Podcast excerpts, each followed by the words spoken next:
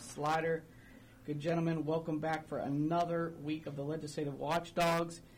Uh, Big Dog, I know I talked a little bit about it last week, and, and Bob, there was it was last maybe Wednesday evening or Thursday evening. I, I caught that bug, and it was the first time of the year I felt it. I felt fall in the air.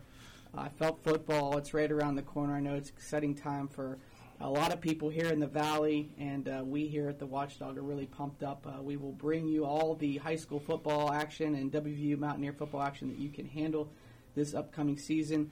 Uh, what are you most excited about, uh, Bob, John, or Fuzz, about the upcoming football season? What are some of the storylines that, uh, that have your juices flowing? Well, for me, it's been uh, a few years since we had a quarterback. you know, wondering what was who was going to lead the Steelers, so that's interesting. been a while. Yeah, both at the Mountaineer level and at the Steeler level. Interesting to see who will prevail as the new quarterback. And uh, you know, really busy around here with high school football, Rocky, and that, and that's fun. I mean, nothing says uh, summer's over. Let's get on with fall, like putting the pads on and uh, practicing, and then playing football. Really surprised uh, uh, at Shadyside, uh, some internal issues, and right. Mark Holenka, that's you know been around with Ty Fleming, came from River how that ended up in the timing just really surprising. Yeah. Um, the Holenka name kind of synonymous with Shadyside. Right, uh, and, you know, and uh, basically uh, a lot of internal issues and uh, not surprising. There's been internal issues, but I thought that was surprising. Uh, uh, I hear up the river, you know, Steubenville, Steubenville. Reno's always there, and um, it is. I th- I think uh, we're going to see um, some surprises uh, there. Um, so it is on a college level. It just seems like you know the big three: Ohio State, Alabama, you know, Georgia, continue to just bring in more players uh, to do that. Pitt, and West Virginia opened up, sold out. Uh, exciting. That is. I think people are, are, looking forward to the to that game. People want to see, you know, is this year the year that the West Virginia can make you make a turnaround? I'm not certain of that, but as you said, football there. I have no interest in this NFL preseason. I think it's almost. A lot of people have been calling to do away with that. right. I mean, you can't just step up and strap up the pads on day one. I mean, even the professionals need some tune-ups, so it's kind of a necessary evil. Evil, but you know, how much of it do you need? I think is the is the question. So. Um, right. So. Well said. But West Virginia, Pitt, that's exciting. Also, uh, Ohio State, Notre Dame, they, they right. to open up. What an exciting opener that will be. Although the line, I think, is creeping up. It's like 14 and a half. Yeah. So, uh, the Irish traveling to Ohio State with so a new coach, and be a, a, a, tough task for the Irish, um, and a very good, maybe the best team in the nation, the Ohio State Buckeyes. Uh, and that offensively for sure, offense is going to be uh, certainly fun to watch. Aren't they good every year? they are, but I mean, this this group of offensive yeah, talent that they've assembled is uh, it started to come into its own. Some of those young receivers at the end of last year, and just wow, they're going to be really fun to watch. I'd say the Irish uh, up against it, John. Yeah, I think that. Uh, I, I, but I think that guy, in the long run, uh, is going to be really good for that program. Uh, um, you know, I, it's listen what a what a way to open against. You know, as we said, them probably the most talented team. Nice opener, Pitt, West Virginia. Nice opener. You know, uh, seems like the realignment's kind of went away. I was really hoping West Virginia could find a way out of the Big 12 and maybe into the ACC, but realignment just went, that talks completely off the table right now. I think you see further consolidation into bigger conferences, um, you know, whether or not you see more movement from some of the more, uh, from some of the current members, I think, of the bigger conferences. That, that's quieted but I think the Big 12 commissioner, correct me if I'm wrong, Rocky, was basically kind of like we're open for business. Right. I, I think the next domino that will fall, and I know people get tired of hearing it, but I think it's the Notre Dame TV deal that needs to get worked out.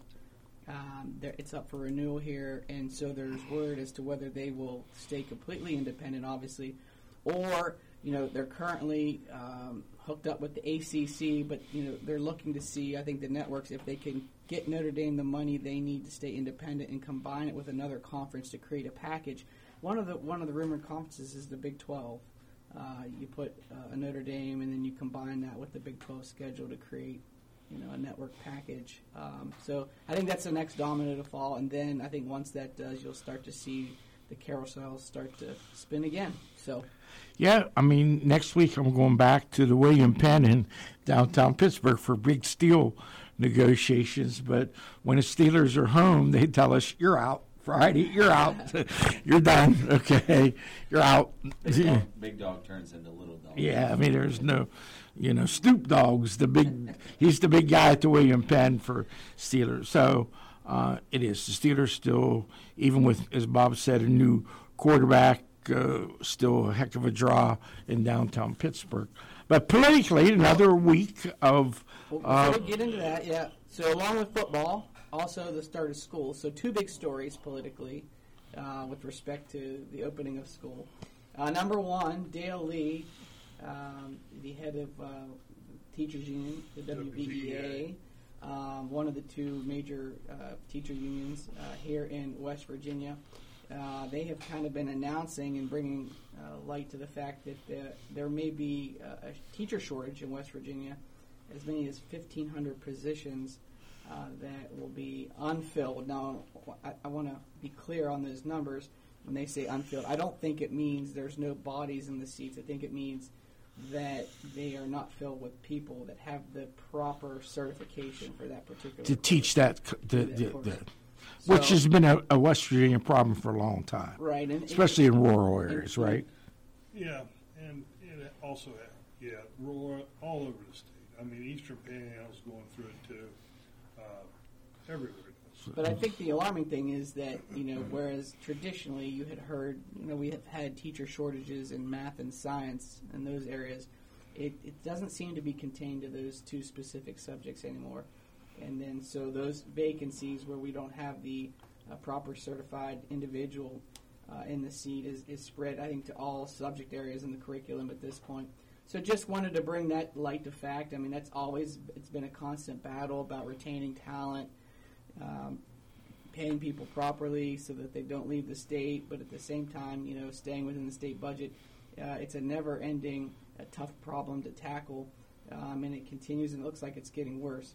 Uh, number one, number two, the other thing uh, that affects uh, the upcoming school year, you know, at least I think 3,000 families were hoping and hoping and depending upon uh, the Hope Scholarship Reimbursement. reimbursement to um, take their money and take it.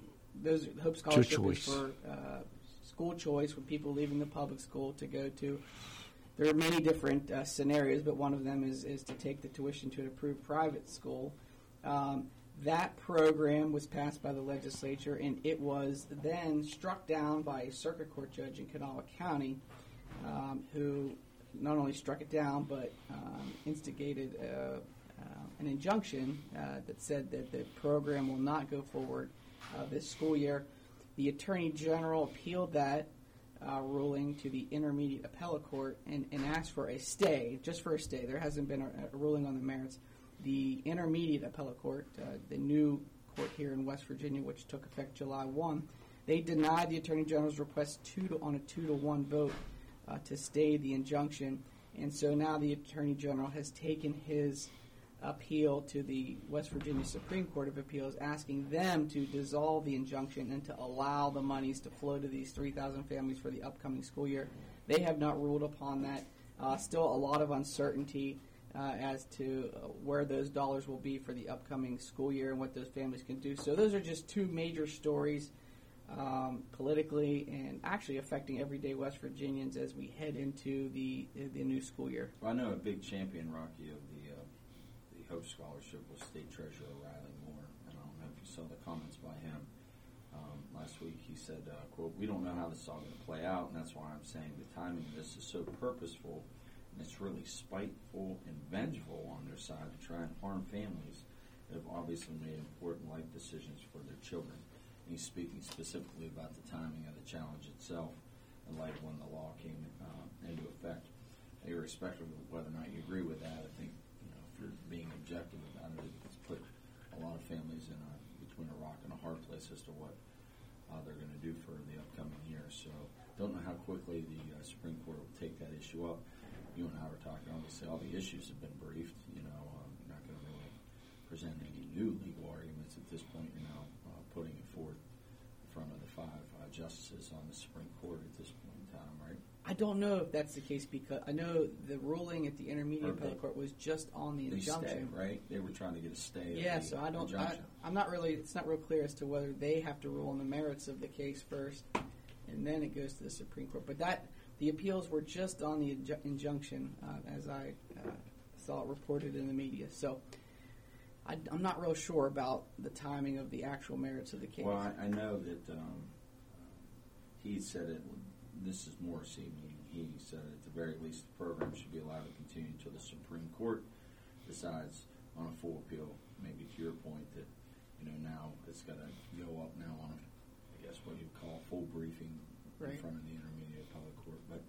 It's not going to get resolved in time here. We start Doesn't school like it. two weeks, I think, something like that, two Yeah. three weeks, depending upon uh, what school system you're in. So, seems to me, though, uh, I would think that a lot of families who made that decision have either um, made some type of um, what would you call it? You either stayed the course, I guess, or, or, or you or you backed out, or you've gotten some other way to figure out how to make the ends meet for for the upcoming year. But it's three thousand plus families, right? Yeah. I would think that if you were one of those institutions planning to accept the money, that maybe you do a deferred payment, we'll let you go, Yeah, and something, then yeah. and then if it comes, it comes, and if it doesn't, we'll visit that later. I'm not sure, but uh, Has there been any research on, you said three thousand families, is there a greater percentage in one area of West Virginia than the other?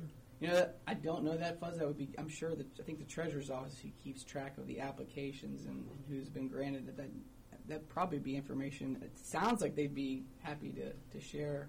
Well, I don't know. Maybe it deals with students though, so but maybe they would be able to give you the geographic breakdown that. That's a good question. As to, I would imagine it's probably more prevalent in those areas that have private, private schools, not because they're not not you know, not available in every part of the state. So. But um, on from the school issue, um, we have been talking extensively over the last several weeks about the special session in the West Virginia legislature, and uh, particularly uh, on two topics. Uh, the governor's proposed plan to cut income taxes on an average of 10%, and, com- and the competing plan by the West Virginia State Senate to uh, reduce personal property taxes in conjunction with a constitutional uh, amendment that will be put on the ballot this November.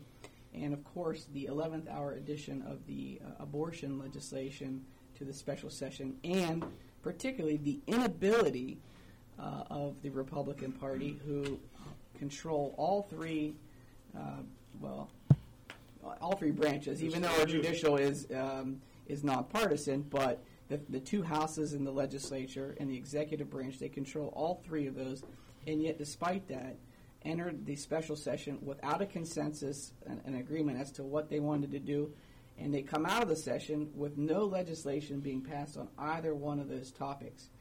And so what you've seen since then is there's been continued discussion about which plan do we do personal property tax cuts first, or personal income tax first, or both, um, or none.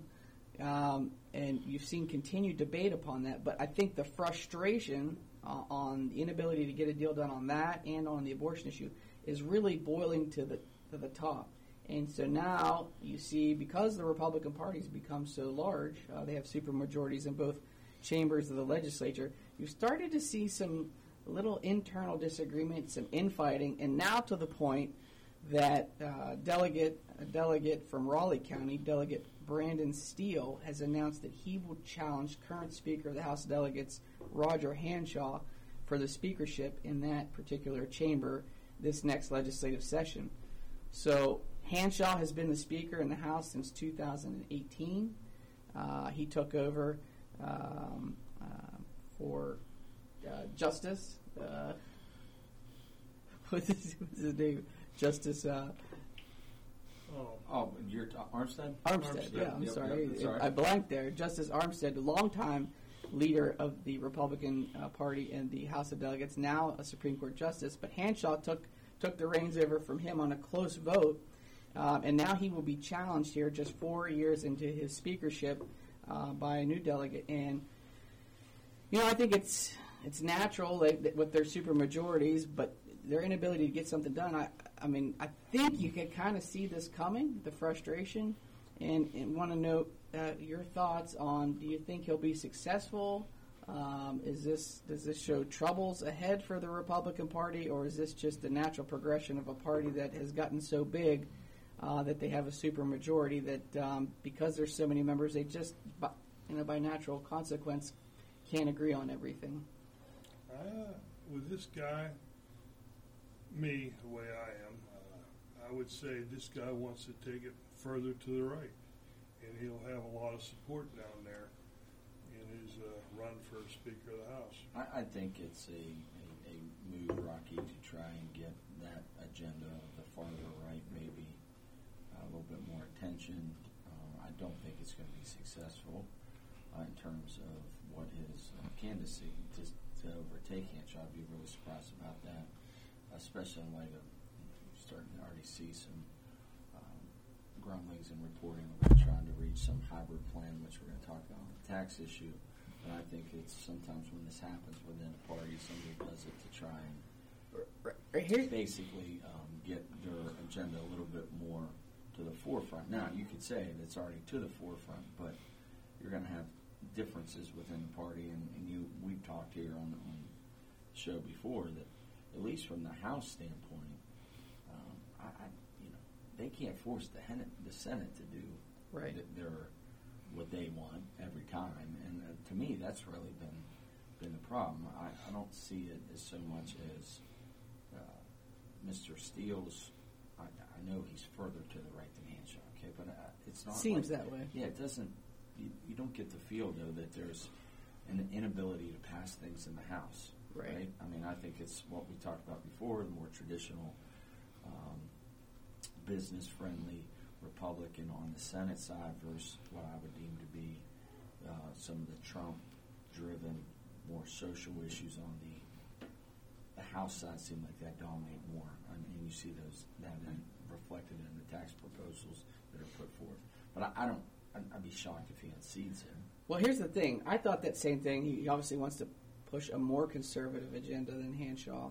Um, I thought the same thing. But when you look at it, though, he's currently the chairman of the House Government Organization Committee, which is a major committee. Um, he's already part of leadership. And so, certainly, if he's unsuccessful, that means he, I would think that he will not be returning as chair, chairman of that committee. Um, you wouldn't think that Hanshaw would allow that to happen. So he has a lot to risk, um, and it is a pretty pretty good a powerful position as chair of the House Gov Org. So, uh, you know, that seems to me to think that if he's looking and assessing his own situation, he he probably thinks he has a real shot to do it because he has something to give up. But correct me if yeah, good points. But Fuzz, maybe you know the best, but he's a pretty outspoken guy, right? I mean, he's not been afraid to go out on, on, On the limb. limb, uh, pretty far out, away from the trunk, right? I mean, Yeah, he, he has, and so, and Rocky's right too. Yeah, he's had a government organ. That's you got a government organ was probably the the biggest committee on the House side, the most powerful committee on the House side, No. other than judiciary. That's it. Well, That's- Judiciary and finance are the two big ones, well, but more stuff goes through government organ Well, that's and true. judiciary than finance. Period. I mean, it, almost every bill was going through those two. I mean, it, it, it is a powerful committee on the House side, especially. So, But don't you think that the the different factions in the House makes this, um, you know, the House has been a lot of different players inside the house, and everybody's looking for a piece of the pie, and nobody's getting what they think's enough. And you know, There's a hundred members in the House. It's a lot harder To- to, predict, to control Right. from a leadership standpoint. And let's let, let's add the wild card here. So you know we're switching for the first time ever from multi-member districts. This will be the first election in the history of the state of West Virginia. We have 100 single-member districts up for election in the House of Delegates, and so the election for speaker does not happen until January or well December. But after the November election, you know you have to look at the results of the November election to know how many Republicans they're going to be, where they're from, um, and you know where they stand ideologically, uh, whether they're more aligned with Mr. Steele or Mr. Hanshaw. So, um, I mean, a lot remains unsettled in terms of who's going to be voting on the speaker here for November, but Well, for- certainly, For purpose, for purposes on the House side, my recollection is some bills have stalled in the past two to four years, in part because disagreements between even the farther right in the House. right. yeah, they can't get it out of committee. And, y- yeah, and I'm, I'm struggling to think of what a couple of those issues were, but pretty big, high-profile issues for those sessions stalled in the House because there were disagreements among, amongst what I, I would call kind of maybe the more libertarian, Right. almost faction of the party. So, Close votes too, Brent. Very. I mean, Now- the, the Republicans are really split in, in, in the House. A great point, though. We don't know what the makeup's going to be with Right. the single de- delegate districts, but let's assume it gets to even more to the right um, and more uh, supportive of uh, Mr. Steele, Delegate Steele. And if he wins, I, I don't, I don't know that that necessarily is going to enable more legislation to be passed per se, based upon the No, I- current makeup of the Senate. I, I see probably further differences on some issues. Most of it, you know, they're going to work, going to work out. I just, I, I think he's probably less aligned, is my point, with the Senate than, than what Speaker Hanshaw currently is. My guess is, though, that you're going to see a broader spectrum of political ideologies now that the House has single member districts, because the smaller you make the districts, the more likely or that there, it is that you could get a smaller pocket of people that are either further to the right or further to the left. I mean, it's the same difference between the U.S. House of Representatives and the Senate, right? You get some congressmen who are way out there, right? That's a good point. like uh, Greene from Georgia, Marjorie Taylor Greene, whatever. You know, Yeah. you can get smaller. The smaller you make a district, the easier it is to get someone who is ideologically Aligned to that, extremes, right? right. And so, they can get elected. yeah, and they can get elected. So I I think no different here in West Virginia, especially. You know, you have some some pockets where I mean, so I, I could see the libertarian slash freedom caucus type wing of the Republican Party. I could see them gaining seats in in say after after this upcoming election because of that. Yeah, I mean, plus you got, you know, you got a governor that's going to get termed out. Okay, so you, at least what I kind of feel, I don't have any that, you know, that the guy that just beat what's his name, that just beat Mooney? Mooney, just kind of lined himself up as the Senate seat Yeah. but I've saw this going on, and I think you got Mooney probably looking at. I can't picture him staying there. He's probably looking at that governor's race with a whole lot of other you mean Morrisey? Morrisey. I mean, yeah, looking at that governor's race with a whole lot of other office holders. You know what I mean? That are looking at that. So the parties, not only inside the Senate, or inside the House, but the parties looking to find out in 2024 where those pieces go too. And would you, you'd want to have people in line in leadership in the House to make that t- turnover. So I think there's two pieces to that. Not only that, but where, you know what I mean? Republicans going to go, and you said it a long time ago. I mean, they've got super majority, and now they're starting to have some split offs in, in saying you know, when we deal the cards, which ones I get, and I don't like my hand, and I'm gonna throw it in, get a new one, Well, and I that, that's not uncommon. Okay. the, the example I was thinking earlier uh, was the intermediate appellate court. I took them several tries when they've Right. had, you know, overwhelming majority uh, in the House and Senate to be able to pass that. And in part, it was I, that more far right libertarian part saying, well, why are we going to expand government and spend more money to do something like this? Right. We don't think we need. Now, eventually, you know, after several sessions of introducing it, they got it passed. John, I, I think from if you're trying to predict who the players are going forward when Justice bows out, assuming he doesn't want the Senate seat, then you're. I think Mooney's probably a guy who's much more comfortable in Washington, okay, than in Charleston, West Virginia, and that would leave then. Um, you know, Morrisey obviously could take a shot there. He's run for the seat before, but if he chose to come back and run for the governor, obviously um, formidable opponent. But I think Evan Jenkins probably the other big time name who's won statewide. Those are the two guys. Riley Moore. Riley Moore, No. wh- what's what's the Obviously. auditors? eh, Um, So you got you got a lot Mac of Warner. there's a lot Right. of there's a lot. I of, mean, there's- there's a lot of arms in the bullpen here Right. on this one. Yeah, they do. Right. The Republican bullpen is, is pretty Is, deep. yeah, It yeah. is, so- they got closers, they got long-term Starters, guys. they got- They, they they do. And, And the to, Dem- your, to your point, it, you know, if you have a change in, I don't know where their political allegiances lie, but depending upon who's running the House, if they're a little bit further to the right or, or a little bit,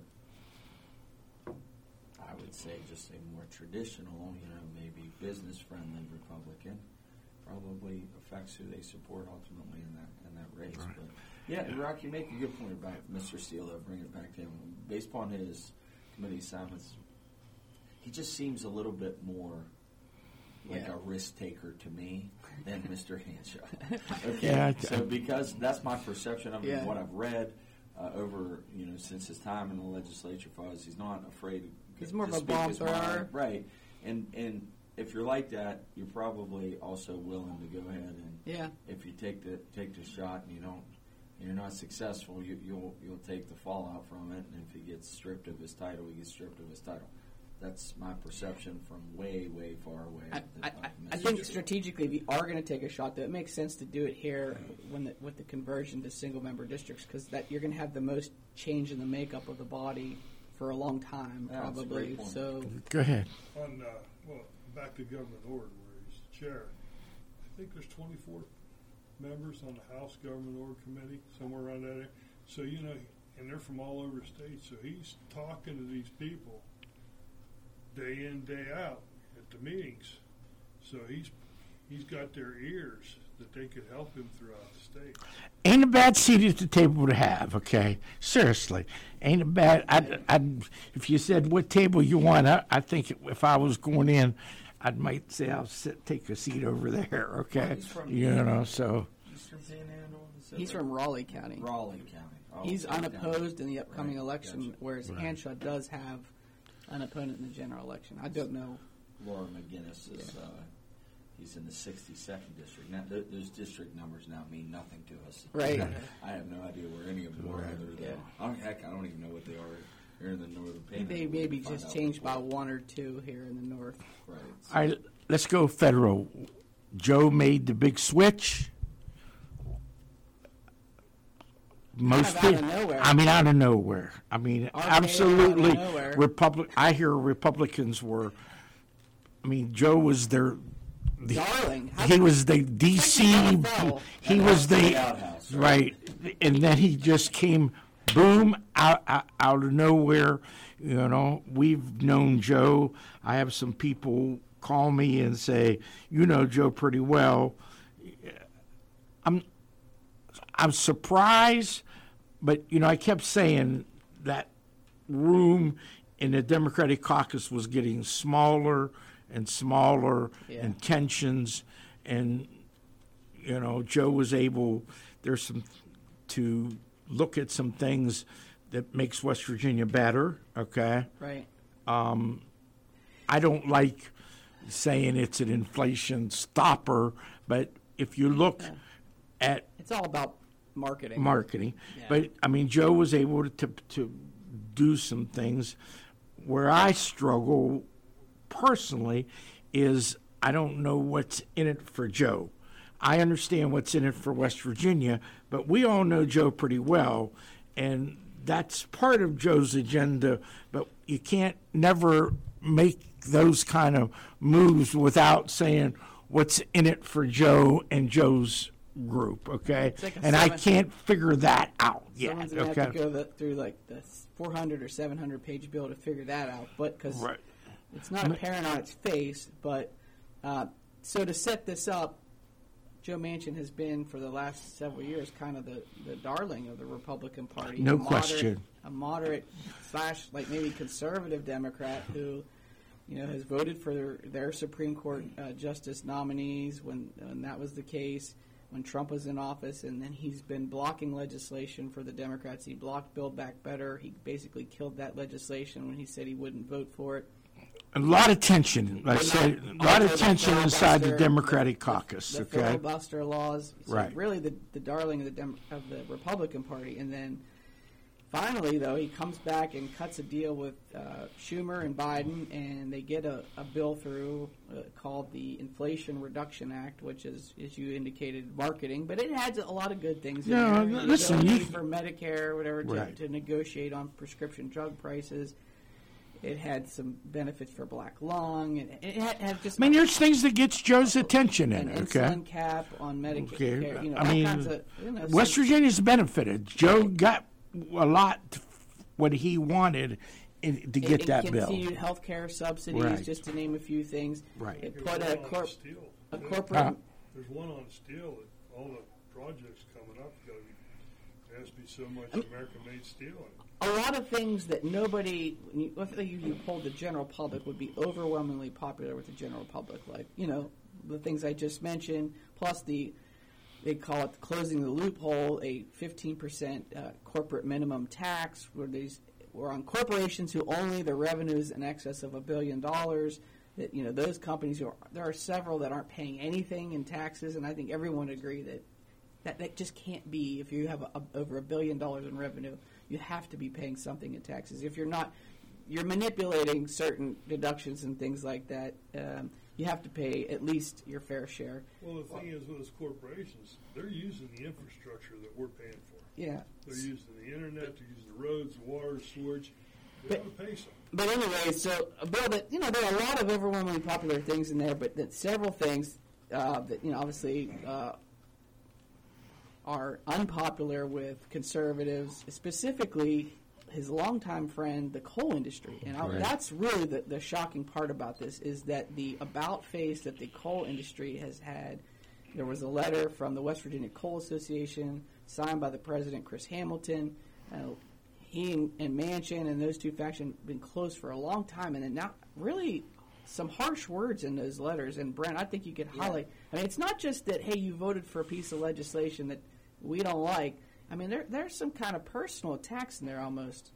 Kind of shocking. I thought I thought Manchin actually shot back pretty, Pretty well. I agree. and with facts. With uh, facts. First from Chris Hamilton, um, he said, "quote um, uh, First off, uh, he said it's a massive setback, okay, to the coal industry, but specifically, he said it doubles the actual taxation on every ton of coal going forward and places an assessment against coal at a minimum 15% level, That's- which hits coal twice as hard as any other businesses. Okay? And so then Manchin, for that last statement there, where he's talking about an assessment against coal at a minimum 15% level, level Not true. Manchin uh, fires back. Uh, first off, um, he, he was mad about the, the doubling of the taxation that he argued uh, Mr. Hamilton did.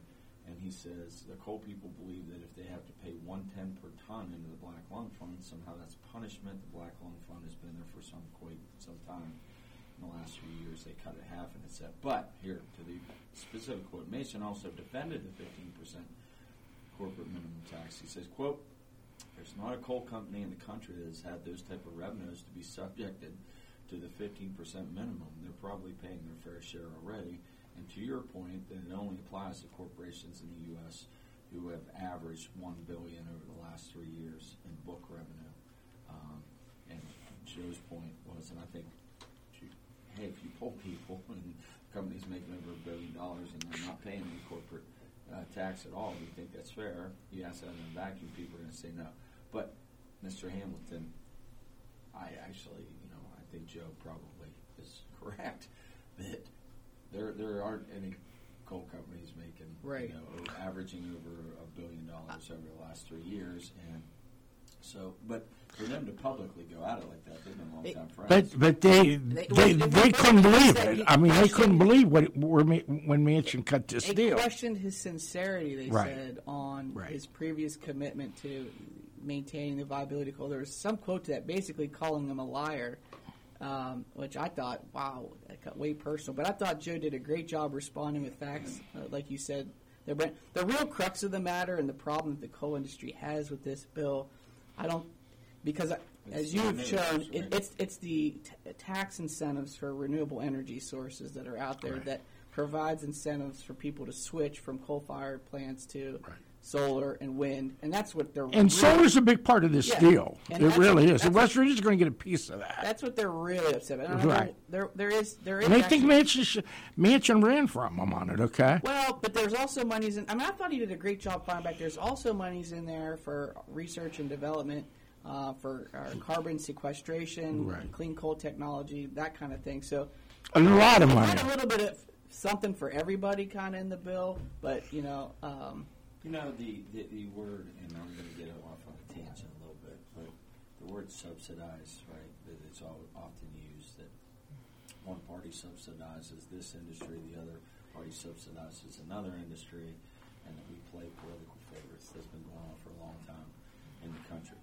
One thing, though, I realized when I looked at my freaking electric bill recently, yeah. I compared my freaking usage from like July, or, you know, they give you the comparison.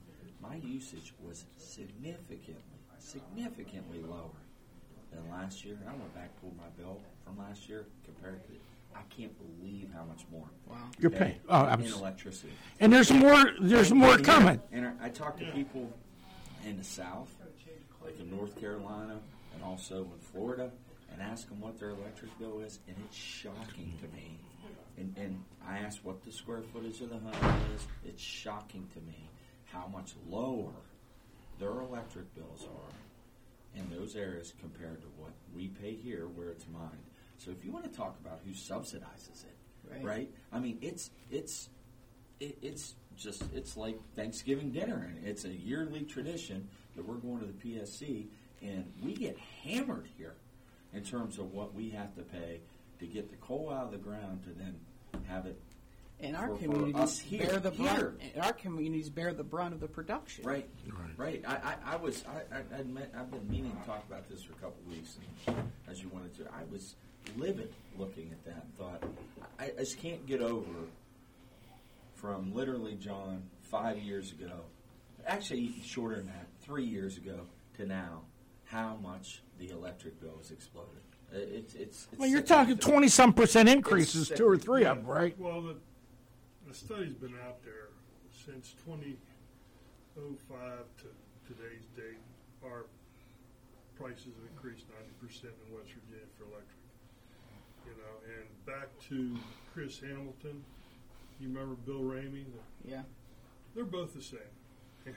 You know, as far, as far as I'm concerned, they're working for the operators to make money for them, and that's all I, it's I- about. I would like to know the explanation though why in other areas where there's coal fired plants and that electricity is provided in hotter climates that their their bills are so much lower. lot Yeah, I keep telling- about going to solar. I keep telling you, take a coal-fired project to Citibank or them and see what kind of check they're going to write, and I'll guarantee you I can write a bigger check than they're going to give you. Okay, and when and if you don't believe it, ask anybody that's talk about trying to go to a bank and say that, and you can talk all this baloney you want to talk about. They're going to say why it costs us more areas because they're going to say regulation, regulation. Oh, that's bur- But I'm telling you, there's, there's That's there's- not I- true. I, I, I believe there's I got a total electric house. of coal-fired plants in other parts of the country and what the, what those people in those states pay for their electric bills compared to what we pay. I mean, it's every time. I, it's like once or twice a year. I, I feel like I'm reading an article that they're going to go back to the PSC again. It never gets denied, ever, ever gets Bill denied. Raney sits on the Right. PSC. I used to say that the that Comcast bill will drive you crazy, okay? And it does. I have a small house, total electric, and my bill is four hundred dollars average a month, okay? And it used to be a hundred and some for years. It, it's there. And when I built that house, I couldn't get gas because there was no gas to do it. It's absolutely, and listen, be prepared for people like me. More's coming. Okay, it, it's not going the other way. I can promise you that more's coming. Okay, and it is. And the Bill Raney's and Chris Hamilton's, buddy, they don't care. Okay, That- that- coal is dead. That bill okay, has to be up. Your electric bill. oh, it's ridiculous. of it has to be up 20, 30 percent Oh, the several three years. Brent, they were getting twenty percent of the clip two or three times. It's up. What'd you say? Ninety percent from 05. From 05. But for whatever reason, just I don't know. Maybe people 90% is a pretty disagree. good piece But it of seems like pie. The last couple of years, man, that bill was just exploded. Well, Hey. There's, I there's agree. two or three times a year they're asking for rate increases. Yes. Yeah, and, and they get them every time. What you said, they get them. Well- Listen, 90%. So you go to the bakery and buy a pie, and I'm, and then you say, I'm going to get 90% of that pie, okay? Buddy, that 10% that you're going to share, you better not have a big appetite, okay? 90% increase is outrageous, and anybody that believes people are going to come in this state and do manufacturing and do things that have to do that with a 90% and try to get a deal, I can tell you to try to get a deal. I shut Ormet down because I couldn't get a deal, okay?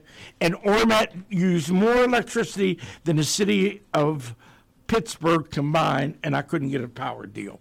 And you tell me that Nucor is going to come here and they're going to build this plant and they're going to pay what you and I pay, they ain't, that's never going to happen. Well, I'm not saying it's a t- it's a simple issue, okay, but there's something just at a fundamental level that's really frustrating. That that's Why don't they just pass it on? that we, you know, get out of the ground here, we mine it, we ship it, we sell Justice it, is put and- yes and we people get on. hammered in the state on our electric bills. It just just feels wrong to you, right? I mean, it just it's uh, it's frustrating, and then you get asked, and every every politician has to support it in terms of the industry, right? And I get it. You get if you- more. I know a ton of guys in coal. That's that's not the issue. Obviously, I'm fine with doing it and mining it.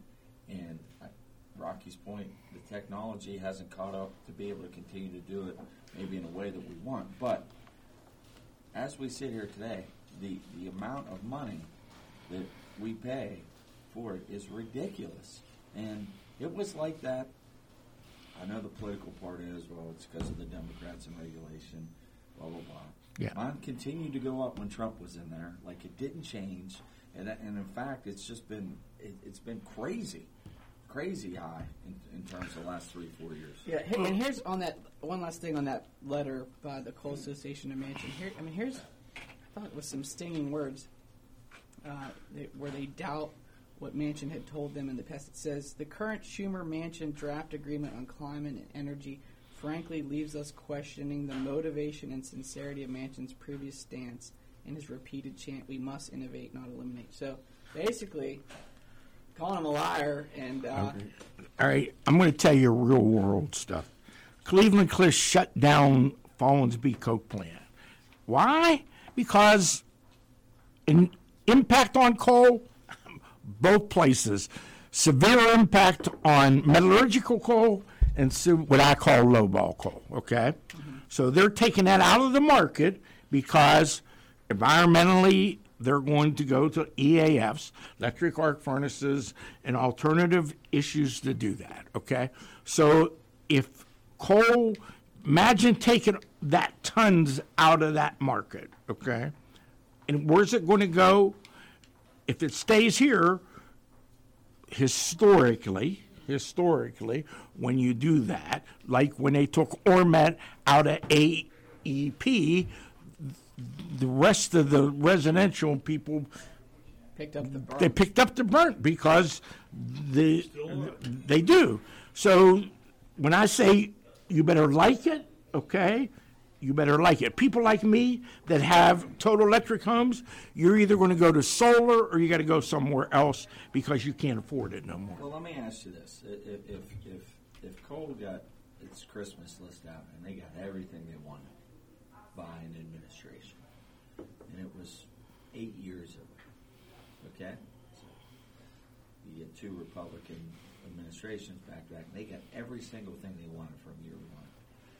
Do you think that their electric bill is ever going to come down? No, because once once it's passed on to us, it doesn't reverse. And th- and to me, everybody gets so riled up about the political part of it, but the reality of it is, when in industry, you can name other industries. Once they passed it on to the customer and they've gotten approval, that rate is locked, man. They're not coming back down, back in and saying, okay, you know what, we want to give the consumer a break, and we're going to go ahead and charge less now for electricity. It- it- It's, it's unsustainable. I mean, it, honest God, Electricity's out of sight. Brett. So, It's- yeah, okay, and jump to inflation on top of that, Right. right? You talked about the grocery bill, the gas bill, everything else that we're experiencing. But the electric bill, to me, John, you know what? There's a way to cut that cable bill because I did it. I got so mad like you did. I, I, I started whacking. I do nothing I but write I checks. and you know, I got it down, and I'm like, I can tolerate this. You can't do anything with the electric bill. Though. You're, you're handcuffed, and I, I refuse to believe that if you did everything that they've asked, that that price is ever coming down for us in West Virginia. It's not happening. It's not happening. You know, it'd be interesting if we could get if there's a comparative study of the cost per like kilowatt hour in various states, what we pay here versus.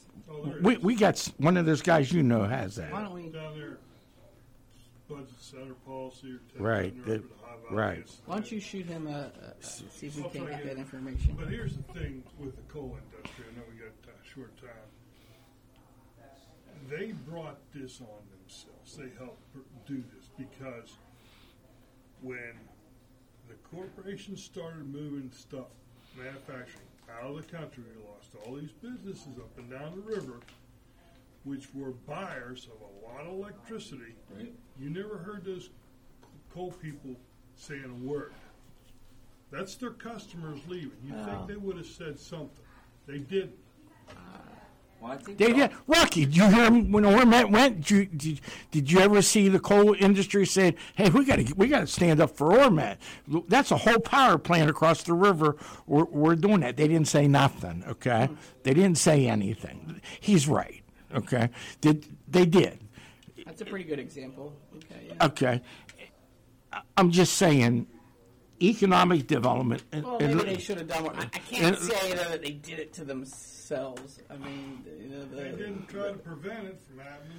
and then you know the the natural and whatever people you know we they play political wars with science, but you know the fact of the matter is this: the the main enemy of coal is technology, and as I mean, it's a natural progression as the, the Okay. solar, wind, and renewable develop. It's a natural transition, and yes, certain administrations can speed up or slow down that transition, but it's it's inevitable. So Where, where do you see Joe going next? What do you see? Yeah, that's a good point. I think, look, I, I think he's in real trouble just from the standpoint of this. Uh, if he would choose to run, and I know it's several years off, but it's just like ringing in my head, like what happened to Congressman McKinley on a lot, lot less, less controversial, substantively speaking, Yes. a, not a controversial bill at all. Right? thing no, very popular West- stuff. right thing to do for West Virginia on that infrastructure bill. But in this day and age, he got hammered for it. And so this is much more controversial, really, and a totally partisan vote um, with no Republicans crossing over. You can't argue the bipartisan part. And I think he's in he's in real trouble. I just, for reasons I've stated many times here, he's got the wrong letter by his name for that type of position and the environment that we're in right now in this state. Things could change. I, I, I don't see that though, and he's going to have a really formidable opponent when he goes too. So it's not no longer a no name, and I think he's in real trouble. And this is one where you you brought up point. You were trying to figure out what was in it for Joe. From a political standpoint of regaining a seat, I don't. It's not a good move for him. I But- don't. But I, that doesn't mean there's I- not something that he's looking at separately, right? Right. I mean, that we wouldn't know about. Who knows what his plans are if he has plans outside of politics or something like that. But politically speaking, I usually give the guy a ton of credit. As I just, I, I don't think it's I think- helpful for him. I think he has to have something lined up outside of politics Right. because the the rope is getting short uh, in terms of the ability to, to run for Senate again and where the state is politically, and the Democrats' ability and, and the odds. If you looked at the odds for them to win the White House the next election, I'd, they're heavy, heavy underdogs. So the chance of jumping to some type of cabinet position or whatever, probably that, I ju- it just probably won't be what happens if, if, if you know you're about find some type of like religion or your conscience. From